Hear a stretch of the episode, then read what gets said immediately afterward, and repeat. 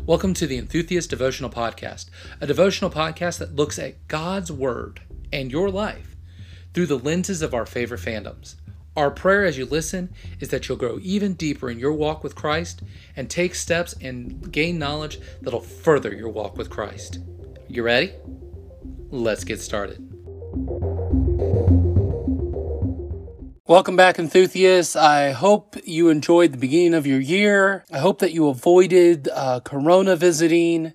If you didn't, I hope you're on the mend. Just do February. We're going back to another theme. And oh, no, don't worry. I haven't forgot about uh, Benedict Cumberbatch's uh, Turnus the Grinch. He may show up sometime as a bonus episode.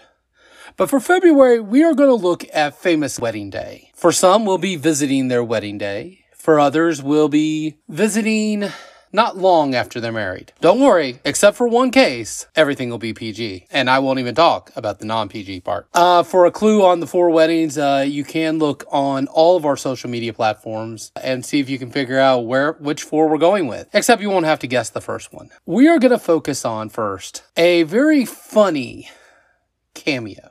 The late Stan Lee was known for creating tremendous superheroes and sticking himself in their movies. Whether it be being saved by a young Matt Murdock, revealing the Hulk was in Brazil, to some of his funnier things, even making him a watcher. But the cameo I want to focus on today is not in the MCU. It is a rep- reproduction of his famous wedding crash. The wedding crash is when he comes onto the wedding of Reed Richards and Sue Storm, one half of the Fantastic Four. My name is Stan Lee. I should be on the list. That was in the comics and it translated great to film. Stan Lee walks up. I'm Stan Lee. My name should be on the list. Well, it's not. Guess what? Stan Lee may not have been able to attend the wedding of the century with Reed Richards and Sue Storm. What can we learn from the Stan Lee cameo? Well, as much as would have been kind of cool to see two superheroes get married. I'm talking about a different guest list. And it, it will be the wedding to trump all weddings. And I'm talking about the marriage supper of the Lamb. In the book of Revelation, Jesus talks about the end. The Spirit and the bride say, Come. In the Gospels, Jesus tells about a wedding, a king that has a tremendous wedding for his son, and the invited guests don't come. Well, some have good excuses. Some is newly, one's newly married himself. The other just bought some property and needed to make sure of it. Um, someone bought some new oxen, needed to make sure they work. Couldn't leave. And the king turns to his servants and said, you know what? Go out to the highways and hedges and let's bring them in.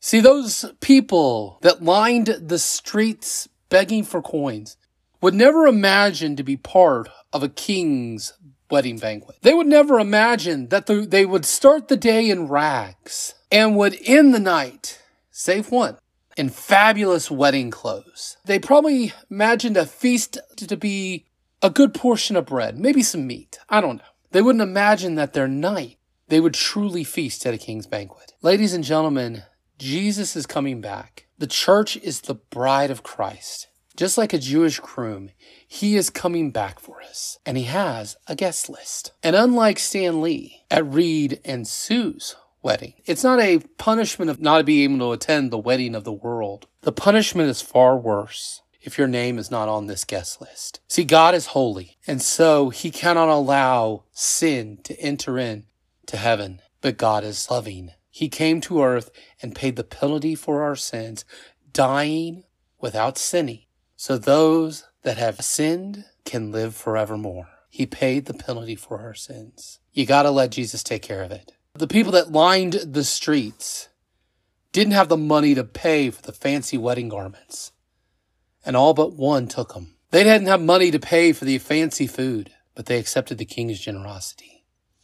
The same for Jesus. He paid the penalty for your sin, but you gotta accept it. The Bible talks about one man who didn't and he didn't get to enjoy the banquet because he wasn't he was going on his own goodness. His clothes were just fine. Ladies and gentlemen, I hope that you start this year, if you don't know Jesus Christ, as the man who paid the penalty for your sins. Hell was never a place we were designed to go to. And God loved us so much that he took care of the problem that Satan helped aided our fall for. He became sin for us so that we could be holy in front of a righteous God. So the question is, is your name on the list? It was funny when it was Stan Lee. It'll be tragic if it's for eternity. This is David. Be as enthusiastic about God as your favorite fandoms. Be an enthusiast.